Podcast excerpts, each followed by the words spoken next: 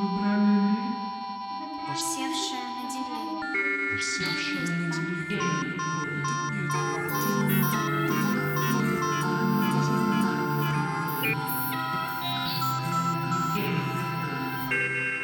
Облако речи. Подкаст от издательства «Носорог». Мы читаем и обсуждаем тексты и слушаем, как их читают другие. Здравствуйте. Это новый выпуск подкаста «Облако речи» и последний в 2023 году. Сегодня у нас в гостях писательница, главная редакторка журнала и издательства «Носорог» Катя Морозова. От себя скажу, что я долго ждал этот выпуск и очень рад, что наконец-то он появился. Катя, здравствуй. Здравствуй, Руслан. А, Здравствуйте все. Ты большей частью живешь в Италии, в Венеции, если точнее, но периодически приезжаешь в Россию.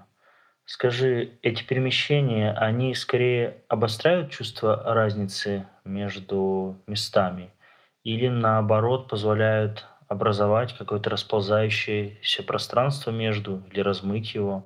Да, действительно, последние несколько лет э, я живу в Венеции. А, Но режим, в котором я существовала раньше, постоянное перемещение между Москвой, моим родным городом, где всегда, как ни крути, было сердце носорога, и Венецией, где было мое, эти перемещения остались теперь в прошлом. Сейчас мои наезды в Москву очень э, редки, и в целом я веду крайне изолированный э, островной образ жизни, который сам по себе довольно сильно влияет на пространственное восприятие. Покидая остров, чувствуешь некоторое укачивание, и не только в Москве, а на любой твердой устойчивой поверхности. Москва, честно, меня каждый раз сбивает с ног, и я не могу понять все дело в моей заранее выстроенной определенным образом оптики, или это какой-то новый, неведомый, но интригующий меня образ жизни и мысли. Я не знаю. Наверное, я слишком пропитана морской влагой и не могу разобраться в снежных покровах. А У тебя недавно вышла первая книга прозы а, «Амальгама», и с чем я тебя поздравляю. И в ней пространства организованы, по сложным образом. Они такие оползающие, как будто движущиеся, а, туманные. Скажи, для тебя вообще ну, важно, чтобы э, пространства были какими-то стабильными или устойчивыми, да, и как они располагаются в памяти и в письме у тебя? Спасибо за поздравления. Наверное, мне бы хотелось когда-нибудь унять тревогу, копошащуюся внутри меня, и почувствовать, что пространство может быть, как ты говоришь, стабильно. Но возможно ли это в принципе, я не знаю.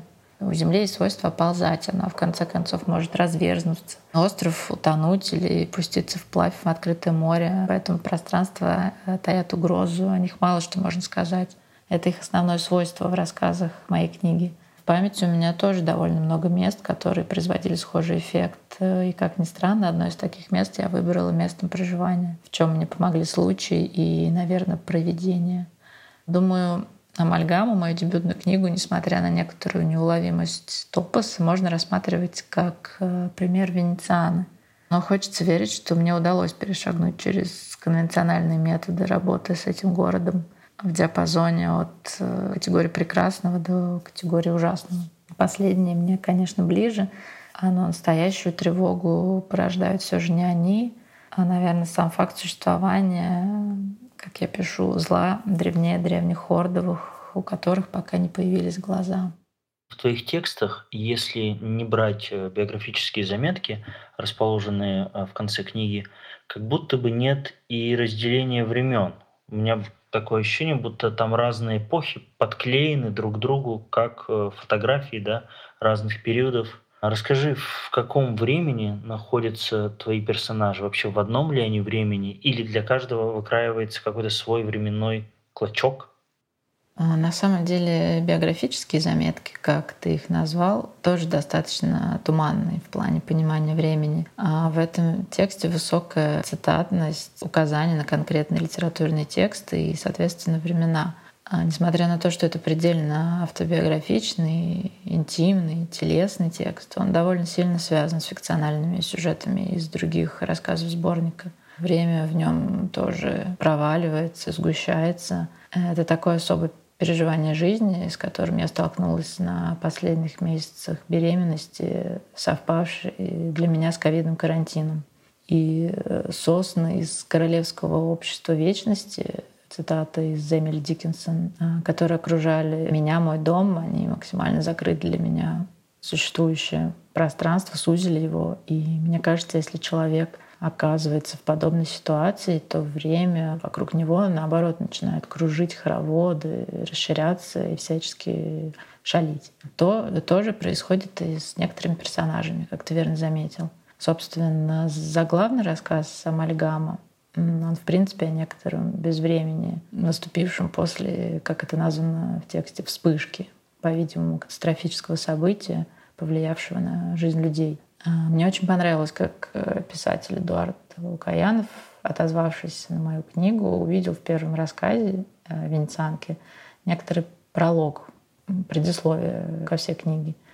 И в нем как раз э, расщепление времени видно особенно хорошо. Это такая квинтэссенция тревожности, безвремени, проходящего сквозь жизнь, сквозь книгу. И книги, персонажи как будто часто э, чем-то э, зажаты, э, скованы. Или это, не знаю, какие-то рабочие обязанности, либо это пространство, как, э, как остров, либо это какое-то внутреннее состояние, как э, подготовка к материнству. Э, что удерживает их и почему? Издатель книги, замечательный Игорь Булатовский, в синтаксисе некоторых текстов увидел в первую очередь Венецию, которая, как известно, по самым различным примерам и измышлениям, она женственна по сути. То есть женственность проявлена даже в тех текстах, которые как-то больше связаны с опытом переживания городского пространства превращение женского, телесного в письмо э, в моем случае оборачивается неким предельным ужасом и тревогой. И именно так работают тексты, где говорится о женском опыте. Снова процитирую одного из авторов, откликнувшихся на книгу. А, мне просто очень нравится это делать. Это со мной впервые. На этот раз моего друга и коллегу Игоря Гулина, он заметил, что мужской язык некоторых рассказов также используется в книге для того, чтобы раскрыть тонкие, капельку жутковатые оттенки женского опыта. Конец цитаты. А, в общем, все про жуть, тревогу, боль. То есть про то, что вообще такое письмо по своей сути. По крайней мере, для меня. Твои прозаические тексты э, во многом связаны, завязаны на поисках, конструировании, выявлении э, женского, женственного, на том, как э, оно э, создает новое, тончайшее, дифференцирующее, проявляет различия в мире, да, и этому как будто бы э, во многом противостоит мужское, как как раз э, угрубляющее, уничтожающее эти различия, э, производящее разрушение и так далее. Где-то ты это отделяешь э, мужественным, да, это там есть в твоих заметках, где ты ищешь в нем какую-то э, хрупкость. Но вопрос мой касается того, что мне видится, что есть э, в твоих текстах ощущение, что они прорастают как бы вот да из ощущения да э, внутреннего в э, письмо, да, то есть э, тело прорастает письмо, и здесь я э, вспомнил, что недавно я перечитывал какое-то интервью Розмари Волдроп, где она писала, что для нее даже структура предложений, как бы и синтаксис, да, он имеет э, в себе, да, вот какую-то женственную да, чувственность, которую она пытается да, проявить через письмо. Так ли это для тебя? А, в сборнике много разных Э, скажем так, синтаксисов. И для некоторых рассказов действительно важны приведенные тобой слова Уолдроп. Хорошо, что ты, упомянул ее, потому что я не могу сказать, что это одна из первостепенных авторок, повлиявших на меня, но ее поэтическая проза, проза в поэзии для меня скорее все же важна, ее важна методологически. А, и раз уж мы ее вспомнили, процитирую. И то, как солнце отражается в окне, заставляет пространство переходить в боль. А, здесь, как мне кажется, очень хорошо описано, в том числе мое понимание пространства, о котором мы говорили выше. Теперь бы я хотел поговорить немного о журнале «Носорог». Одним из модусов, если так можно назвать, да, женского является материнство, да, и ты сама несколько лет назад его э, пережила. И насколько я знаю, э, до войны вы хотели делать номер о материнстве, но потом отказались от этой идеи. А расскажи, э, каким бы мог быть этот номер? А, да, действительно, а, до войны у журнала была более-менее устоявшаяся схема, при которой каждый из редакторов, Игорь Гулин, Стас Нетко и я, по очереди брали на себя всю полноту власти и делали тематический номер. А в 22 году как раз подходила моя очередь, и к тому моменту, закончив «Снег и камень», заметки о состояниях, о которых мы говорили выше, как об автобиографических заметках, э, к тому моменту я поняла, что хочу собрать э, художественные высказывания, свидетельства материнства.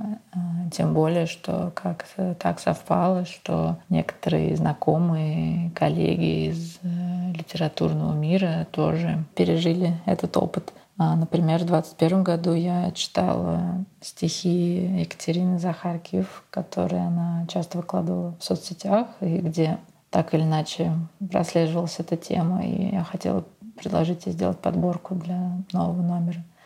А, но так или иначе все это осталось лишь в планах. Как ты помнишь, мы надолго замолчали, и лично я не могла найти в себе сил браться за какую бы то ни было тему. Но за эти два прошедшие года тема материнства у каждого пишущего человека да и не пишущего, обросла новыми страшными смыслами. И если собирать номер сейчас, то, конечно, в нем было бы больше свидетельств о материнстве как предельном опыте переживания жизни и смерти. Обычно таким событием проще и понятнее считать сам момент родов, такой трансгрессии жизни, в том, как у нас на глазах схлопываются все представления о ценности жизни, а то образ матери, как ее проводницы, получился, как мне кажется, максимально уязвимым. Наверное, еще я бы хотела бы такой номер сделать э, исключительно женским, в том смысле, что об опыте материнства в условиях войны. Мне было бы интересно слышать именно женщин, авторок, а, потому что в любой военной поэзии есть, да даже не в поэзии, в прозе есть пласт произведений, а, где об образе матери говорят слишком, слишком много мужских голосов. И даже сейчас, когда я думала об этом, мне первое, что пришло в голову, это тоже мужское стихотворение Пазолини в переводе Кирилла Медведева — роза сына моего, где тебя сорвали, для чего сорвали руки сына моего. Меня всегда удивляло в носороге, это какой-то особенный регистр речи, который создается при э, монтаже текстов. Это такой регистр, как будто бы э, кажется, что речь, она все время настойчиво, но при этом тихо да, говорит о э, современном, но при этом ты не видишь на поверхности слов какого-то прямого давления, как будто бы э, есть какие-то другие регистры, которые являются такими подземными, что ли, или э, подводными.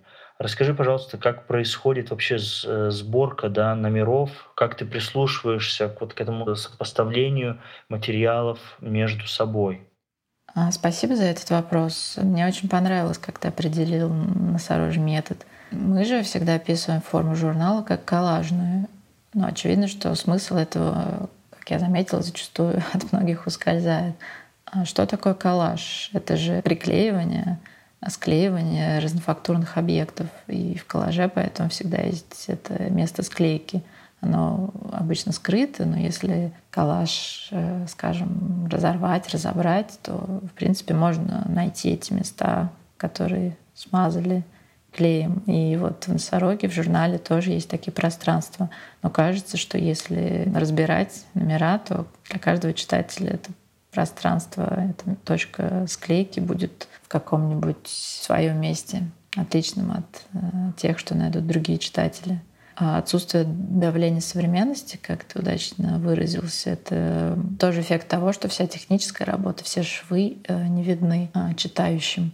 Это достигается и совмещением разных временных пластов, и, например, полным отсутствием какой-либо биографической информации об авторах. То есть мы делаем такое довольно вакуумное пространство из слов, в которое вторгается иногда еще и визуальное. Поэтому мне трудно сказать о каком-то конкретном методе, по приеме, э, по сборке текстов. Это часто, кстати, воздействие случая а, или специально выбранные авторы или заказанные переводы. Например, для следующего номера мы готовим перевод довольно безумного текста. Это научно-фантастической утопии Джакома Казанова, над которым работает мой венецианский коллега, поэт Андрей Мурашко.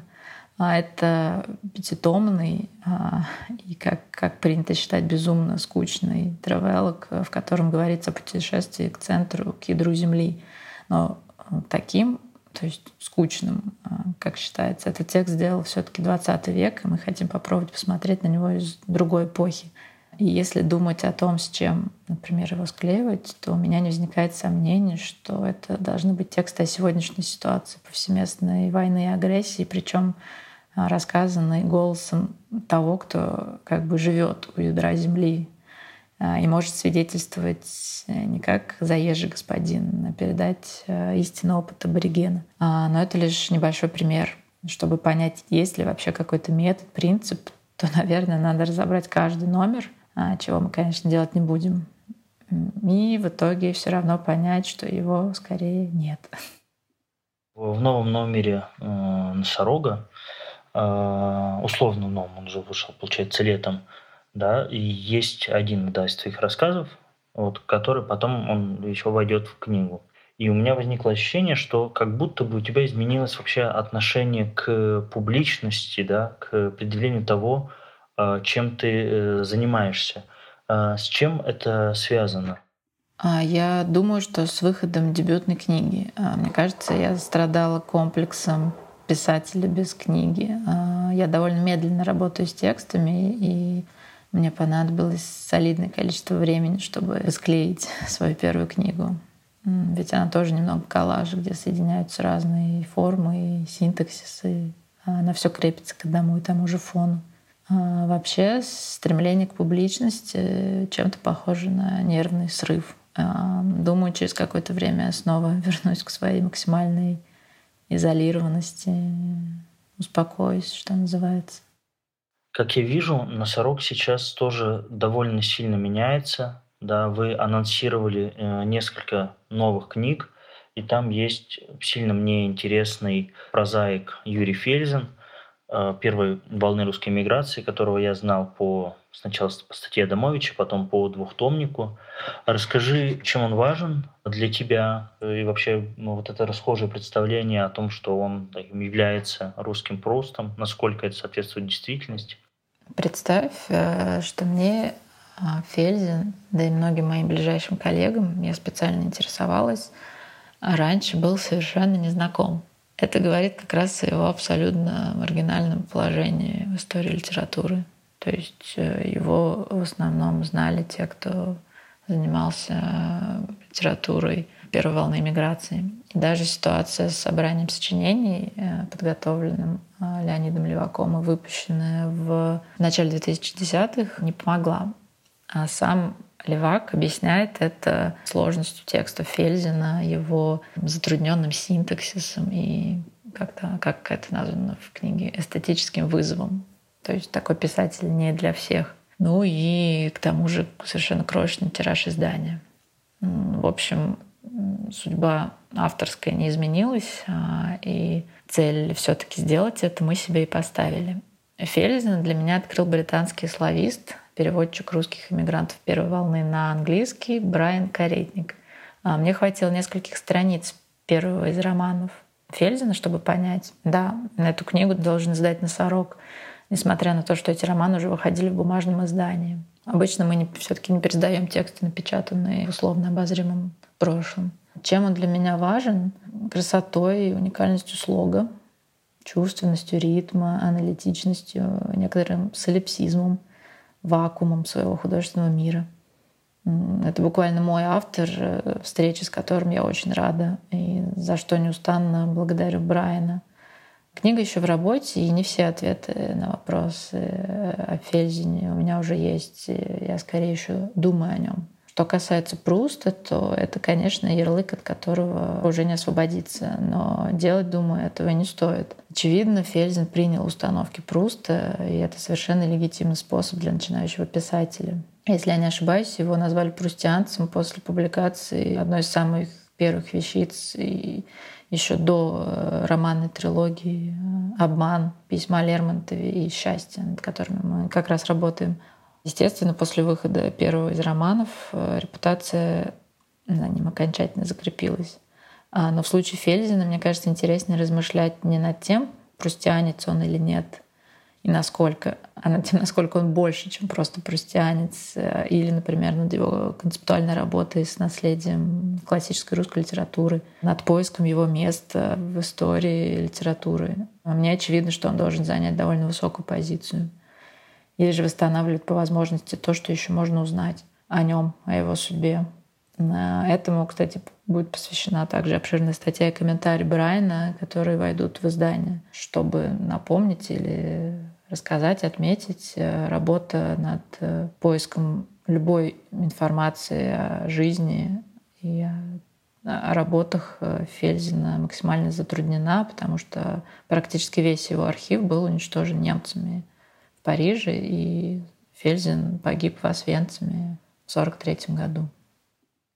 Помимо анонса новых книг, я вижу, что Носорог, он вообще расширяется. Вы запустили новую серию, так называемую малую, где берете какие-то небольшие шедевры да, малой прозы. Расскажи про специфику этого и чем это будет отличаться от крупной формы, и будут ли подобные тексты попадать параллельно в номера будущие носорога. А, главная особенность новой серии в ее визуальном сопровождении. Она задумывалась именно как способ э, поработать с иллюстрацией. А, но очевидно, что выпускать толстую книгу с картинками тяжелее и нам, и художникам. А в соавторы мы приглашаем современных художников, именно не профессиональных иллюстраторов, а художников. Поэтому предполагаю, что жанры и форматы изображений в следующих книгах могут сильно варьироваться и совсем не быть похожи на более конвенциональную иллюстрацию. А мне нравится работать с малой прозой, и э, ее в среднем намного меньше издают — разве что включают в сборники, где под одной обложкой могут оказаться разные произведения, часть которых от этого проигрывает. А в данном случае мы как бы высвечиваем один текст, э, возводим его на некий пьедестал заслуженный. Я мыслю для себя эту историю как э, такой один воображаемый сборник малой прозы разных авторов, разных техник, в которых, как всегда, можно будет разглядеть едва уловимые стежки. Следующими книгами могу пока рассказать, что мы готовим новеллу Флабера, известную более как легенда о Юлиане Милостивом в каноническом переводе Тургенева. Мы же готовим в гораздо менее известном переводе Александра Блока. У него она звучит как легенда о Юлиане Странноприимце. А еще мы, не знаю, как быстро это удастся сделать. Возможно, появится еще кто-то из авторов между ними, но также я работаю над, наверное, такой маленькой книжкой из двух-трех новелл Сергея Ауслендера, такого младосимволиста, племянника Михаила Кузьмина, творчеству которого, кстати, был а, посвящен мой диплом. Наверное, про художников пока рассказывать не буду, пусть что-то останется секретом. И, наверное, последний вопрос, да, вот это гранит, регистр, про который я говорил у носорога, да, он очень э, тонко существует. И хочу спросить, э, как ты нащупываешь вот эту грань, эту аккуратность да, между тем, чтобы высказывание действительно оказалось как бы живым, как бы в муке этого времени, и при этом не уходить э, в эскапизм. Потому что есть как бы соблазн да, и ухода в прямую актуальность, и такой же соблазн ухода в эскапизм эскапизм. Я думаю, что это один из главных издательских трендов сейчас для независимых издательств, который объясняется понятными причинами. Это усложнение покупки прав, э, страх говорить о современности современным же языком. Поэтому издатели и мы в том числе обращаются в условное прошлое а, за поиском ответов, за формулировками, часто туманными, а, но которыми можно оперировать в сложившейся системе. Насколько это все приведет к некому омертвению, о котором ты говоришь, не знаю. Пока кажется, что это направление, куда мы бежим со всех ног, но где не задержимся надолго. Но мы, носорог, все же работаем не только с артефактами прошлого. У нас есть журнал, через который говорят наши коллеги о здесь и сейчас. И аккуратность, о которой ты спрашиваешь, думаю, достигается все тем же потайными ходами смыслов, тайными швами и словами, у которых есть свойство притягивать друг друга. И еще, если можешь прочитать несколько отрывков из разных текстов, я буду благодарен. Венецианки. Длинная шея для удобства смотреть. Леда ждет вечера, чтобы еще на полминуты выглянуть из-за теткиной спины, пока та стоит у окна за разговорами с бородавчатой соседкой. Товарки шепчутся о невообразимом злодеянии у пруда в саду соседского палаццо. Парадокс белого лебедя. Рубина плачет над банкой с монетами, когда слышит, что птицы отрезали голову вместе с изящной шеей и бросили мусором в теперь ненужной воде. Сеньора Аконы пораньше захлопывает ставни, чтобы глаза обманулись и захотели спать. Обнаженные женщины всегда закрывают глаза на полотнах, написанных прилично одетыми мужчинами. Это можно продолжать бесконечно. В музее напротив моста так обильно развешаны Мадонны с младенцами, что мадам Ларош лишается чувств. Криками чаек шумят девочки, когда бегут от камней мальчишек. Маска честной женщины глядит с кирпичной стены. Вдова Скарпа к вечеру, чтобы подышать, выходит из дома под осуждающим взглядом парадного супруга в раме.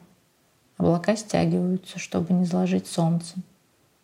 В кратком выпуклом сне к матери придет Гермиона и скажет, что война вечна, как все незавершенное. Чувствовать означает тревожиться. Козима кусает липкую сливу из рук отца, что придумал ей это имя на радость одного святого. Гроза нависает над полуногой женщины с ребенком, отвернувшейся от взгляда мужчины. Необходимым условием считают темнеющее небо. Леда размышляет, сколько раз она успеет выглянуть в окно до того, как домой вернутся кузены, чтобы приняться за свое. Если свет не делится на ночь, значит где-то опять стреляют. Инкубация. Фрагмент. Готовясь к отъезду из этого города, как думалось тогда, на несколько лет, я, не привыкший к расставаниям с дорогими сердцу местами, долго не мог решить, каким видом транспорта мне следует воспользоваться. В неделю до выбранной даты я совершил длительную прогулку с намерением исследовать здание железнодорожного вокзала, стоявшее на другом берегу. Я смутно предчувствовал, что этот вокзал с поездами на запад станет входом в другую жизнь, подготовкой которой я занимался все прошедшее с описанных событий время. Окончательное решение я принял, как только увидел показавшееся вдалеке здание с высоким шпилем, больно напомнившим мне о том другом. Такое сходство могло свести меня с ума, будь в этой истории хотя бы один иной сюжетный поворот. Но я был в меру спокоен и не позволял воспоминаниям тревожить установленный мною ход событий.